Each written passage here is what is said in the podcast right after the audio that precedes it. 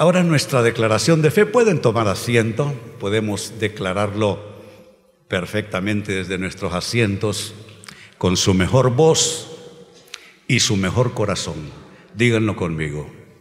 Creo en ti, Señor, y en tu santa palabra.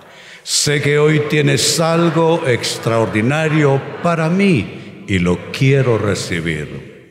Ayúdame a hacer todo lo que tú quieres que yo sea. Lléname de tu Santo Espíritu y hazme vivir en el gozo de tu salvación. Decimos, amén. Bendito sea Dios.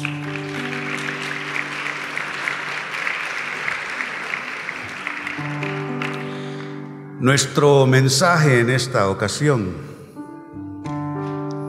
a veces es necesario adaptarse. Nuestro Dios es un Dios perfecto. La vida humana no es perfecta. Y nosotros vivimos en esa en esa situación tan compleja.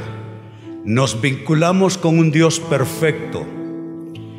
Todo lo que Él hace lo hace bien.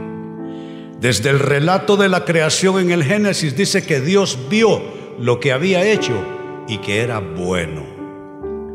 Sin embargo, aunque el Dios nuestro es un Dios perfecto, su palabra es también perfecta, sus promesas lo son. Nuestras circunstancias, amados hermanos, no son una superficie plana.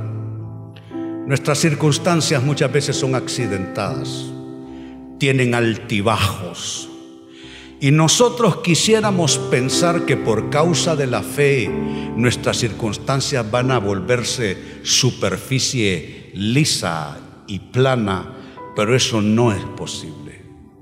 Porque la vida humana es una sucesión constante de cosas que resolver y cosas que afrontar. El problema de esta semana usted lo resolvió ayer y el día martes estará resolviendo otra cosa, afrontando una cosa más.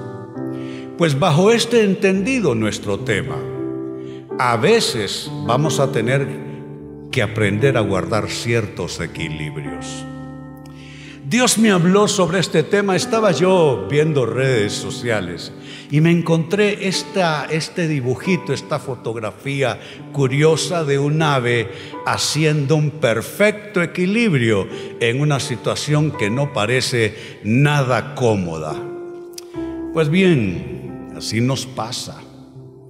Tenemos que aprender a hacer equilibrios en la vida y a veces tenemos que aprender justo lo que estoy diciendo, a adaptarnos. No nos adaptamos al pecado, no tiene que ver con esto la afirmación. Me refiero a las circunstancias, que son caprichosas, que hoy son de un modo y mañana son de otro. Circunstancias que todo el tiempo están agitándose como aguas difíciles de navegar para nosotros.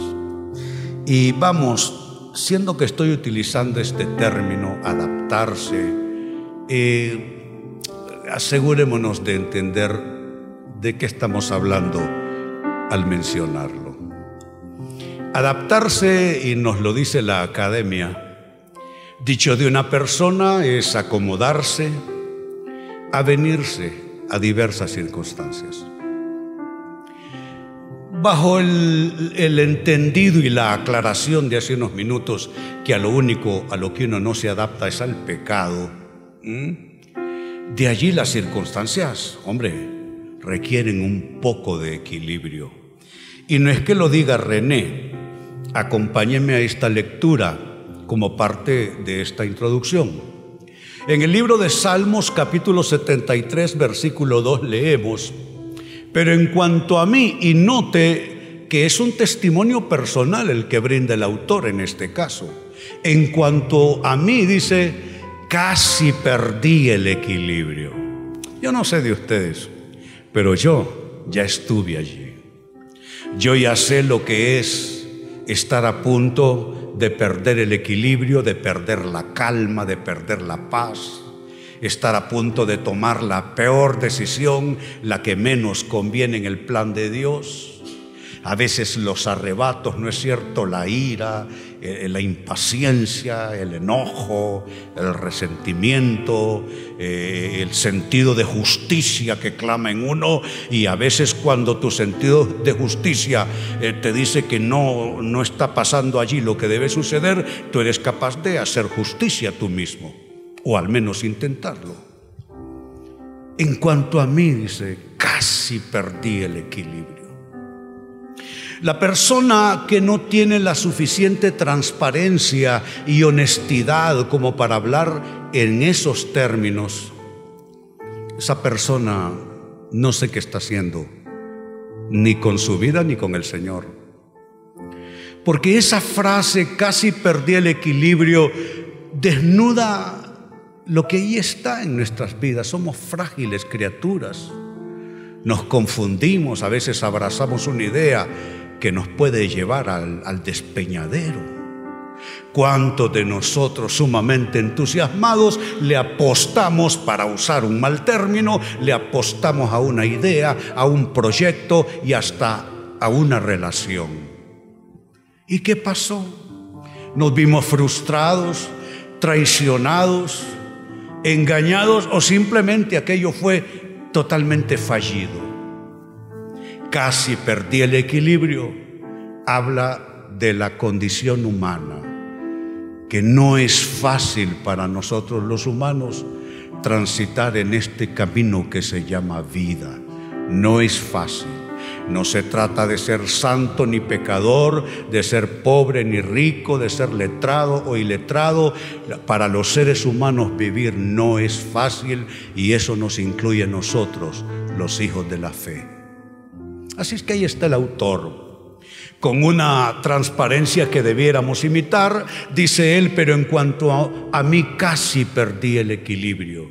¿Y a qué se refiere? Él mismo se explica.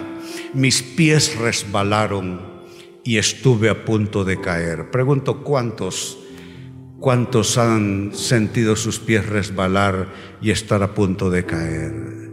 Yo sí, yo sí. Entonces, con una escritura tan absolutamente pertinente a nuestro tema en esta noche, comenzamos ya nuestro ejercicio espiritual bajo esta pregunta. ¿Por qué a veces es necesario adaptarse? Exactamente bajo qué circunstancias en el Señor eh, tendremos que o hemos tenido que adaptarnos. No traigo una enorme lista en esta noche, amados hermanos, una lista corta pero contundente, que no solamente son argumentos, sino que son respuestas nutridas y sustentadas en la palabra de Dios. Entonces la pregunta ahí está, ¿por qué a veces es necesario adaptarse? Primera respuesta, porque no siempre, escuchen esto, porque no siempre las situaciones se dan como las queremos. ¿Cuántas, cuántas veces rogamos a Dios en nuestras oraciones? Dios, dame esto. Dios, arréglame esto así. Dios, concédeme aquello otro. Óigame, si Dios me hubiera respondido, con un sí a cada cosa que yo le pedí, me hubiera destruido. En principio, yo en cuarto grado estaba enamorado de una compañera mía. Pero Dios me tenía reservada la persona según su propósito. ¿En cuántas cosas nosotros intentamos movernos, entrar, y le dijimos, Dios, ayúdame. Pero sabe, esto es una gran verdad para todos los días. No siempre las situaciones se van a dar como las queremos. Y mire qué ejemplo a continuación, el ejemplo del Señor Jesucristo en un capítulo crucial de su llamado. En el Evangelio de Mateo capítulo 26, entre los versos 39 y 42, Él está orando, pidiendo en principio las cosas como Él las siente que las quiere. ¿Y cómo es que uno pide lo que siente es mejor a lo que te lastima menos, lo que te trae menos pérdidas, lo que te trae menos dolores? Pues yo creo que es natural tratar de evadir el dolor. Y Jesucristo, aunque es Dios, también fue hombre y nos representa como hombre en muchos sentidos. Dice la Biblia que Él fue tentado en todo. Yo no he sido tentado en todo, usted seguramente tampoco, pero Él fue tentado en todo sin pecado. Entonces, Él en esos dos pasajes, Él está pidiendo las cosas conforme Él siente que serán mejor. El lugar, bueno, donde suelen encontrarnos nuestras más grandes urgencias, en nuestro Getsemaní personal. Todos tenemos un Getsemaní. Jesús tuvo el suyo, usted tiene el suyo. En su Getsemaní no entro yo y usted no entra en el mío. Pues en ese Getsemaní, él ora y dice así, verso 39, Mateo capítulo 26. Él se adelantó un poco más y se inclinó rostro en tierra mientras oraba. Note que el cuerpo puede denotar el grado de quebrantamiento, el grado de estrés o el grado de de, drama que se está llevando por dentro. Y él se inclina rostro en tierra, con condición poco ortodoxa casi en nuestros días, pero que en las épocas bíblicas era algo típico delante de Dios. Hoy se le pide a la gente arrodillarse, lo harán tres o cuatro, los demás mm, no está como algo natural. Pero vemos, ahí está Él. Todo su cuerpo responde a lo que está sintiendo. Se inclina rostro en tierra mientras oraba, Padre mío, y destaco esta frase para ustedes, si es posible. Ahí estamos nosotros. Nuestra vida nuestro caminar con Dios, nuestros tratos con Él, se derivan en principio de esa frase. Nosotros todo el tiempo andamos detrás de lo que pensamos debe ser posible para nosotros.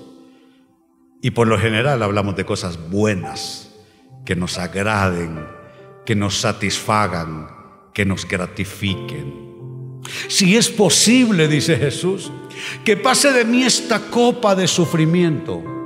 Sin embargo, quiero.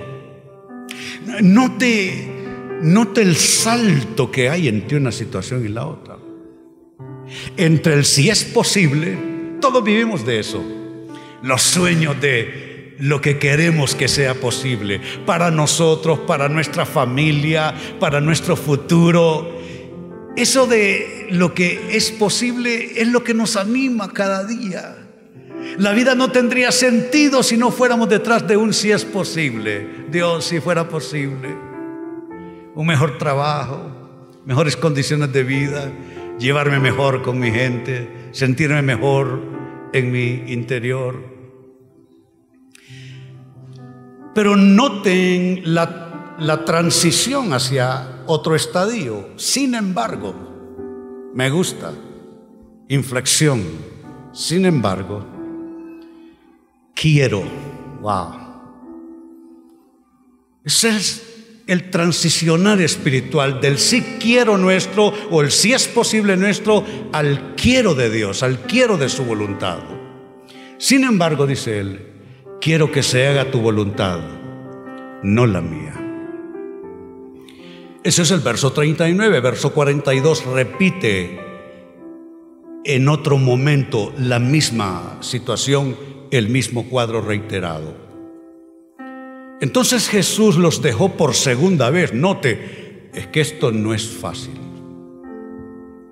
Ya el que le dice a usted que con un par de oracioncitas que haga ya todo, no, olvídelo, no es fácil.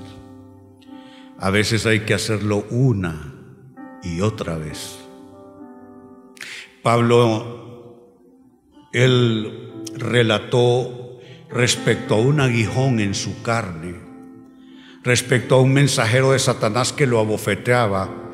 Dice Pablo haber orado tres veces que lo quite de mí. Literal, así lo escribió, que lo quite de mí.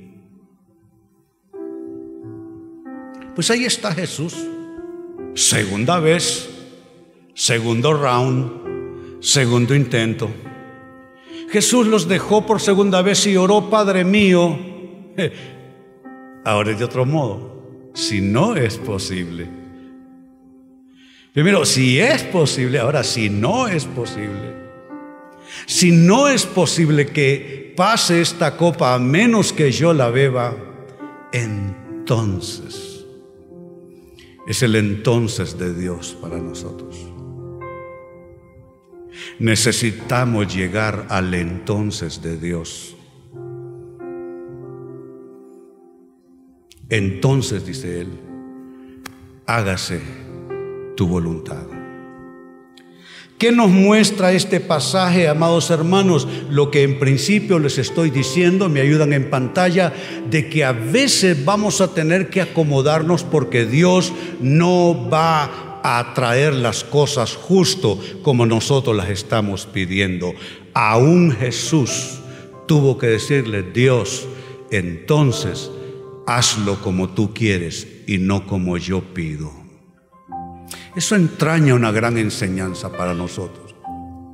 Es acomodarnos prefiriendo lo de Dios. Prefiriendo lo de Dios. Esta mañana estando en casa, porque yo, aunque esté fuera de Honduras o dentro del país, si no estoy, veo a los pastores que predican. Y estaba viendo al pastor Saúl eh, Medina, lindo muchacho. Su tema de mensaje es, tenía que ver con estar donde Dios quiere que estés. Y saben, amados hermanos, es un gran tema, por cierto. Estar donde Dios quiere que uno esté implica tener que acomodarse al plan de Dios. Donde quedo yo en segundo plano, quedan mis deseos en segundo plano, quedan mis quereres en segundo plano. Voy a obedecer a Dios aunque siento que mm, yo lo decidiría de otro modo, aunque no me agrada del todo, voy a decidir por lo que Dios quiere para mi vida. Entonces la, la pregunta que estamos comenzando a responder es cómo es que a veces necesitamos adaptarnos. ¿O por qué, mejor dicho así? ¿Por qué? Y la primera respuesta es, necesitamos adaptarlo. Léanlo para mí si son tan amables, porque... Leen mejor con el tiempo, los felicito, porque no siempre las situaciones se dan como las queremos. Cuando las situaciones no se dan como tú las quieres, no hay nada malo pasando. Porque lo importante es que se cumpla la voluntad de Dios en tu vida. ¿Cuántos lo entienden y están de acuerdo conmigo? Claro que sí.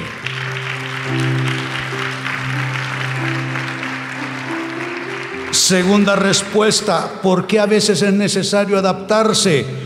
Porque algunos desacomodos, óigalo bien como lo estoy comenzando a llamar, porque algunos desacomodos vienen de Dios para tratar con nuestras vidas. Dios a mí ya me ha movido el piso varias veces y estoy seguro que a usted también. Ante esos desacomodos, ¿qué es lo que salta? La rebeldía, los argumentos, la obstinación, la independencia. Entonces voy a hacer lo que yo quiero. Pero esos desacomodos es Dios tratando con nosotros, porque el Dios de la Biblia no es un Santa Claus que solo trae regalos para nosotros.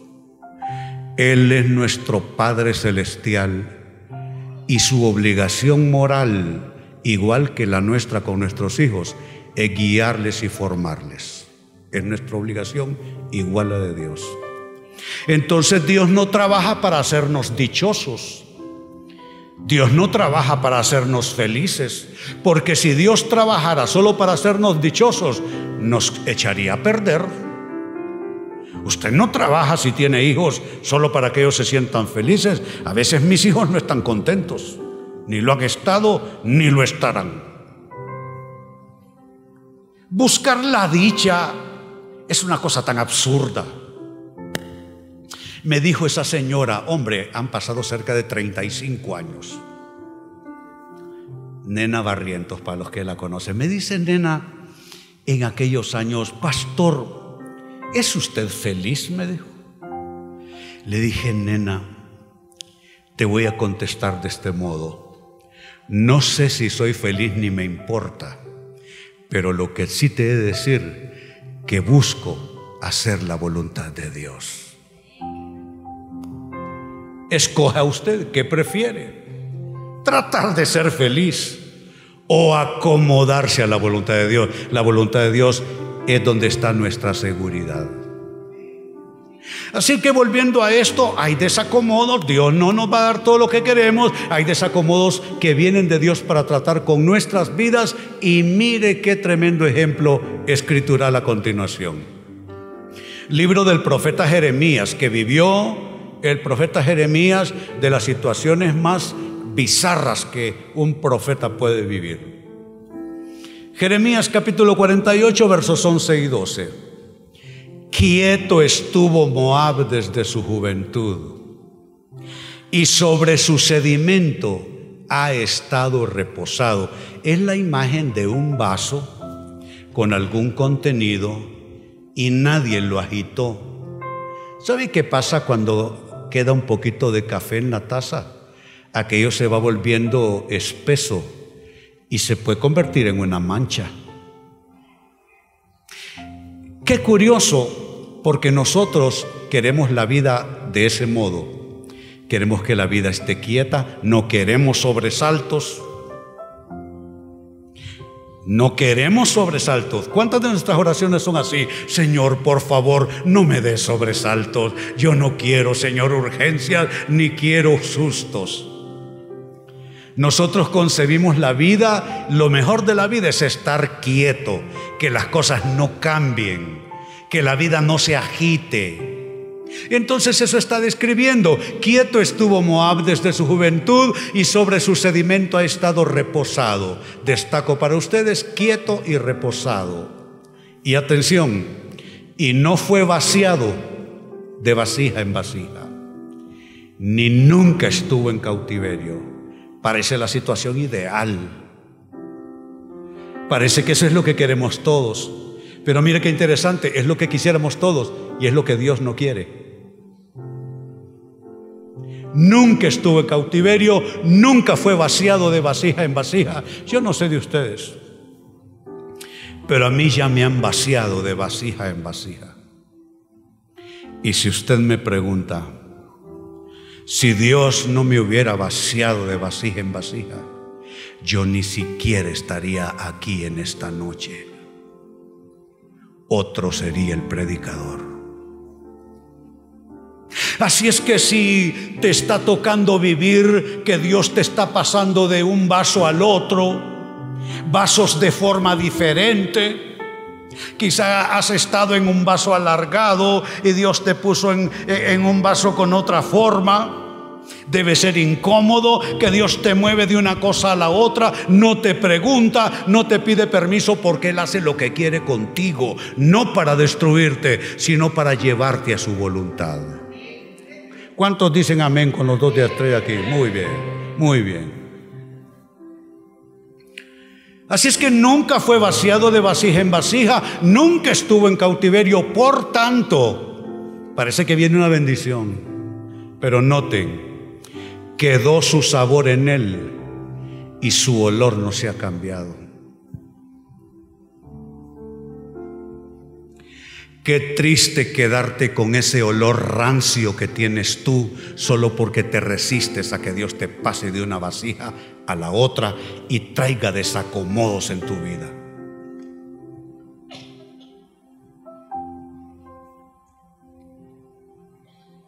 Qué triste que, uff, tú necesitas algo, tu olor no cambia. ¿Qué te pasa, brother? No te resistas a Dios.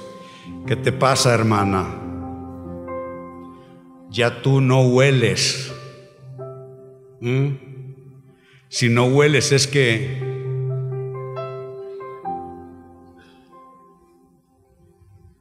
Si no hueles es que apestas.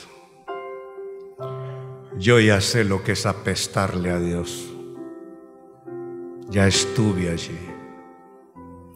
Y Él, sin pedirme permiso ni autorización, Él me vació en vasijas que yo no quería, en vasijas que yo no escogí. Pero si tú hoy me preguntas si yo se lo agradezco, claro que lo agradezco. Porque el vaciarme de vasija en vasija hizo que mi olor no quedara en mí y que ese olor se fuera cambiando. Mire el testimonio a continuación, breve por cierto. Cuando nos movimos de la International School, donde se inicia el CCI hace casi 21 años, y con mucho esfuerzo y con mucho miedo, eh, construimos nuestro primer auditorio allí en la colonia Tepeyac. Estábamos recién pasaditos, todo olía a nuevo. Entonces yo estoy ahí saliendo de una de las celebraciones, alguien eh, quiere algo de mí que no recuerdo exactamente qué es lo que quería esa persona, pero yo estaba un poco ocupado y le hice ver que mm, sí, pero mira, ahora estoy en otra cosa. Entonces la persona me increpó y me dijo, tú nunca cambias, por eso es que Dios te ha hecho lo que te ha hecho, me dijo. Y se dio la vuelta y se largó. Eres el mismo René de allá de la otra iglesia, me dijo. Sabe, aquello me dolió. Y tuve que ir a procesarlo, porque lo que ella me estaba diciendo es que olía a lo mismo. Era otra la situación, era otra iglesia, era otro nombre de iglesia, era otro auditorio, pero me había traído, en la expresión, el tufo conmigo de cómo yo solía ser. quedó su sabor en él y su olor no se ha cambiado. ¿Sabe qué me hizo esa persona? Me llevó a orar. Dios, no me importa si esta mujer tiene razón o no, pero yo solo te puedo decir una cosa, cámbiame Señor, no quiero ser igual. Te doy un consejo no te quedes siendo igual, porque lo que no huele hiede. Y si Dios no te cambia tu olor, y si Dios no cambia cosas en ti, entonces no hay forma de que tú puedas avanzar hacia tu destino. Pero ese por tanto no ha terminado. Eso solo es verso 11. Verso 12. Por eso vienen días, ha dicho Jehová, en que yo le enviaré trasvasadores que le trasvasarán y vaciarán sus vasijas y romperán sus odres. Yo ya estuve allí. Y el discernimiento me dice que algunos de ustedes también ya han estado allí. Y no es glorioso, de vaso en vaso él nos hizo cosas en el camino que... Pero era para hacer una obra maravillosa en nuestras vidas. Cuando pasaron los años de esos sucesos, ese suceso que les cuento, me dice mi esposa en una conversación en casa, René, me alegra lo que tuviste que pasar. ¿Qué? Le dije yo. Sí, me dice. Porque el resultado de eso es que eres una mejor persona. Nuestros hijos tienen un mejor padre. Yo tengo un mejor esposo y la iglesia tiene un mejor pastor y sinceramente soy mejor que en aquellos días. Y no es por altivez que lo digo, lo digo porque a mí ya me mandaron los trasvasadores. A mí me vaciaron de vasija en vasija y hasta para no caer en la tentación me reventaron los odres donde podía salir yo a esconderme. Dile al que está ahí contigo, deja que el Señor te reviente esos odres. Deja que el Señor te pase de un lado al otro. Entonces la pregunta es, la pregunta es, ¿por qué a veces es necesario adaptarse? Y esta segunda respuesta ha sido, es necesario adaptarse. Léanlo para mí, por favor.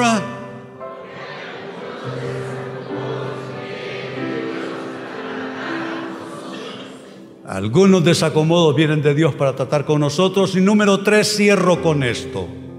¿Por qué en algunas ocasiones hay que adaptarse? Porque el desequilibrio nos hace aferrarnos a Dios. En esta semana atendí a uno de mis pastores que vino a la ciudad a conversar conmigo a pasarse un par de días conmigo en casa. Y cuando estaba saliendo de almorzar con él de un restaurante, me caí, o sea, full caerse, ¿eh? me caí así. Yo no supe nada más que me encontré allá abajo en el piso. La rodilla, un raspón, me doblé el tobillo, un raspón también en la mano sin contar con la vergüenza. Porque la gente mira cuatro canas y ya le parece que ese hombre no se puede ni tener en pie, ¿verdad? Y entonces corrieron a auxiliarme. Y yo pues me levanté más con pena que dolor. El dolor lo sentí después. Pero sabe, me recordó lo que yo tenía que predicarles perder el equilibrio. Cuando uno pierde el equilibrio se agarra de donde sea o de lo que sea. Yo no tuve nada allá con que sostenerme, pero es cierto. Cuando perdemos el equilibrio eso nos hace buscar a Dios con toda urgencia en un pase lo que pase. Mire la escena a continuación. Les explico antes de leer. El rey Nabucodonosor dio una orden estúpida, perdonen tan fuerte el lenguaje, no se me ocurre reducir la expresión porque es absurdo. Hace una estatua de su propia persona y entonces promulga una ley que cuando suene un instrumento, todos tienen que dejar de hacer lo que están haciendo y tienen que adorar la estatua de, de él. Hay tres muchachos, Cedrac, Mesac y Abednego. Eh, son nombres que les pusieron allí en Babilonia. En realidad eran jóvenes judíos que fueron llevados a servir a la corte.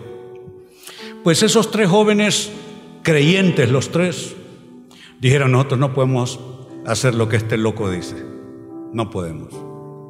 Porque sabe, en la vida hay una hay una base fundamental.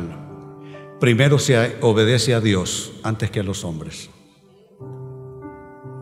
Entonces ellos dijeron no. Y vinieron entonces a acusarlos con el rey. Y el rey los mandó a llamar. Y entonces así es que se suscita la situación y le dice, ajá, con que ustedes no, no quieren hacer caso aquí. Bueno, esta fue la contundente respuesta de estos tres muchachos. Daniel capítulo 3, versos 17 y 18. Si nos arrojan, ah, porque un horno ardiente era lo que esperaba los que desobedecieran. Si nos arrojan al horno ardiente, el Dios a quien servimos, ¿cómo, dijeron? ¿El Dios qué? el Dios a quien servimos, mire, dejé ya de ese cuentecito, yo voy a la iglesia, hermano, perdóneme, pero no le ajusta. Usted sirve a Dios. Mire lo que dijo Jorge Abudoc cuando subió aquí a promover los grupos en hogares.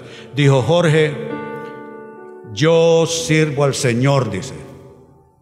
Me gusta eso. Usted donde, donde está, usted sirve a Dios. Usted es algo más que un feligrés, porque esto es algo más que parroquia. Esto es el reino de Dios. Y usted no se pertenece y usted no puede hacer lo que le dé la gana, cuando le dé la gana, como le dé la gana. Porque usted, como esos jóvenes, usted sirve a Dios. Dígalo conmigo, yo sirvo a Dios. ¿Dónde estemos? ¿Dónde estemos? Entonces, si nos arrojan al horno ardiente, el Dios a quien servimos es capaz. Me gusta esa frase. El Dios que es capaz. No hay nada imposible para Él. No hay problema que Él no pueda resolver. No hay cadena que Él no pueda romper. No hay milagro que Él no pueda hacer. El Dios a quien servimos es capaz de salvarnos. Él nos rescatará de su poder, su majestad. Ya esto es poderoso, pero escuche lo demás. Verso 18. Pero aunque no lo hiciera, wow.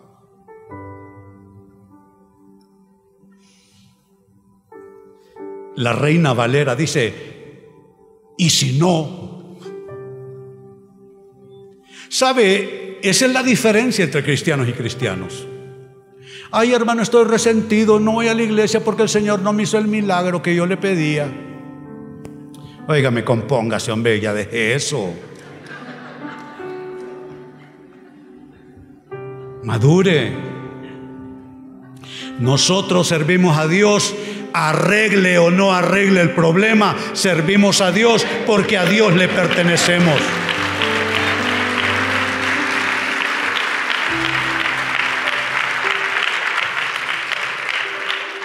Hace 21 años no le dije a Dios, ay Dios, si tú estás conmigo, que me devuelvan la iglesia. No le dije eso.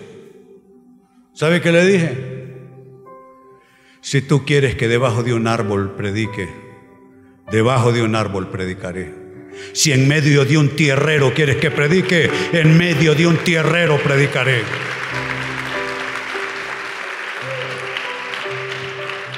Si usted cree que yo soy de cartón, está muy equivocado. Yo he estado en lugares que usted no ha estado, en situaciones que usted desconoce. Yo predico en las cárceles. No crea que predico en lugares alfombrados solamente. Ando en Honduras predicando en muchas partes del país. Yo no soy de cartón y quiero que usted tampoco lo sea. Sirva al Señor, ame al Señor. Si se arregla, gloria a Dios. Si no se arregló, gloria a Dios también, porque servimos y amamos al Señor. ¿Cuántos lo dicen conmigo?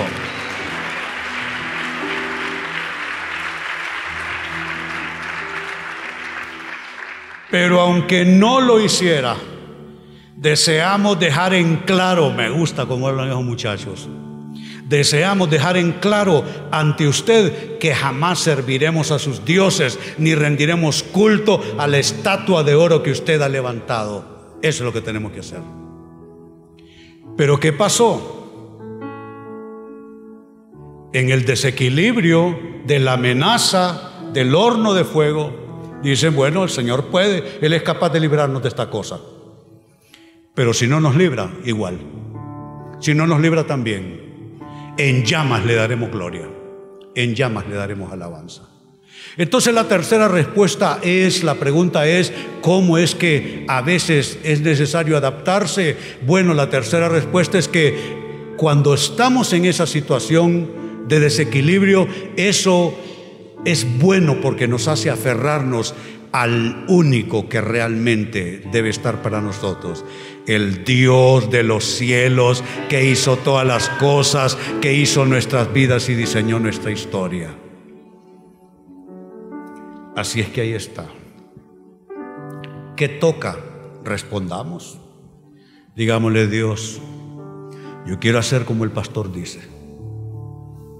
Esto no es filosofía o esto no es fábula. El pastor dice que él ha pasado por esas cosas.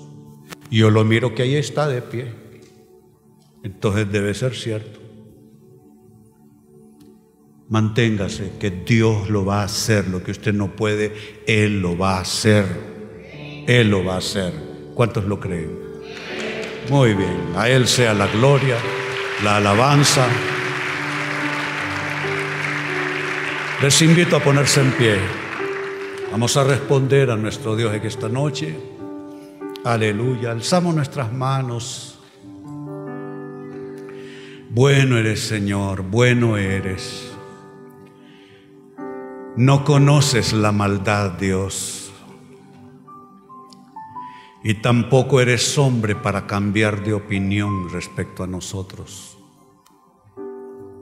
Señor, la mayor muestra de tu amor es que Cristo subió al Calvario en nuestro lugar.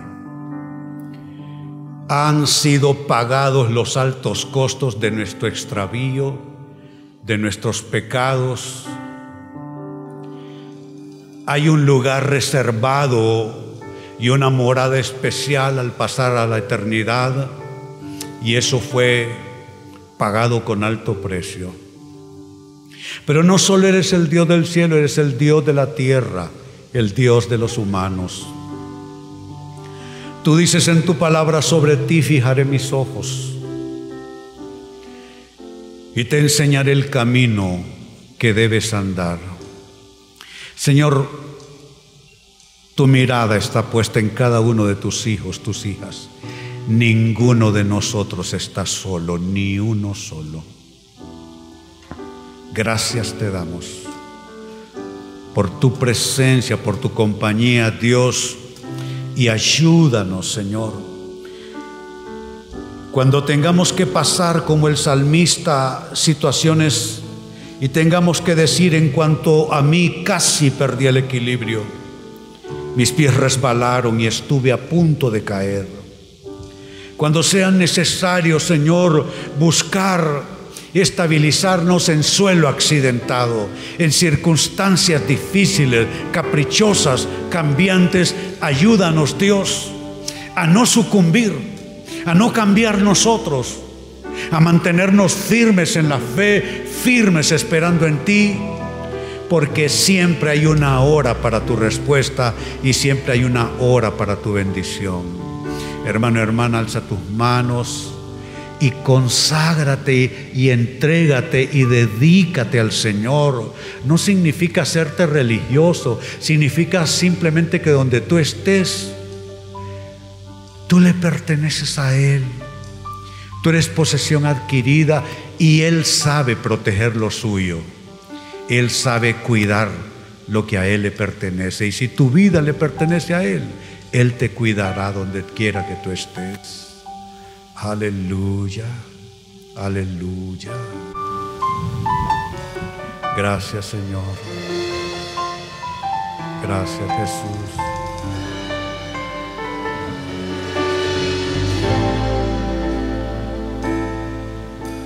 mis manos levantadas hacia el cielo, me presento ante ti, hoy mi Señor,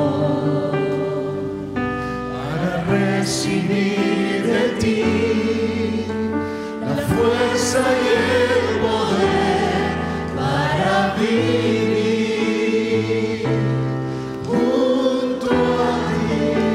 nuevamente lo decimos. Con mis manos levantadas hacia el cielo, presento ante ti, hoy mi Señor, para recibir de ti la fuerza y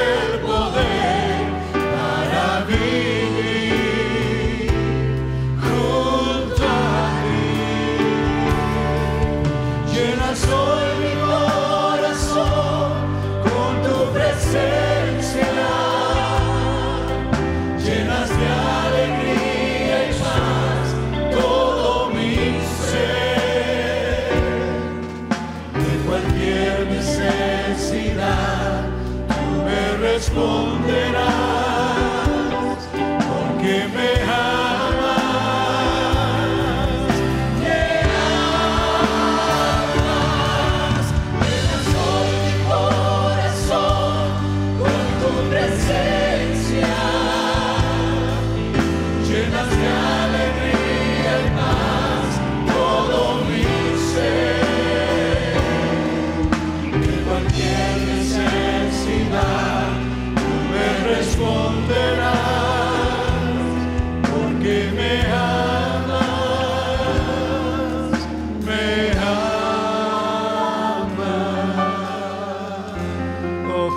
Se siente hablarle al Señor y decir esto.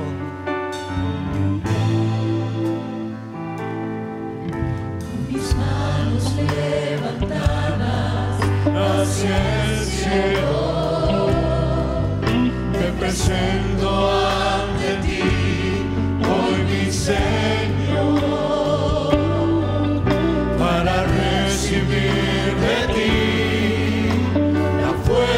fuerza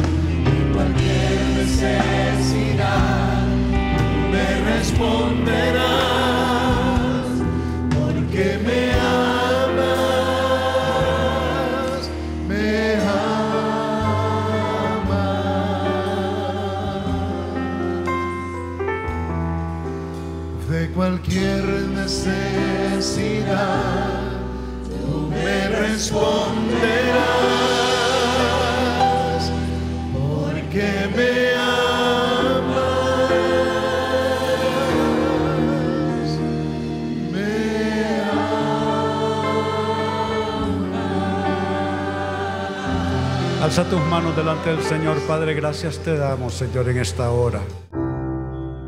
Señor, que la impartición de tu palabra nos mueva hacia la senda, Señor, de tus propósitos. De ir impulsados, Dios, hacia el centro mismo de tu voluntad. Hacemos eco a la oración del Maestro. Guárdanos del mal líbranos del mal. Y ayúdanos, Dios, cada quien, cada persona en sus jornadas.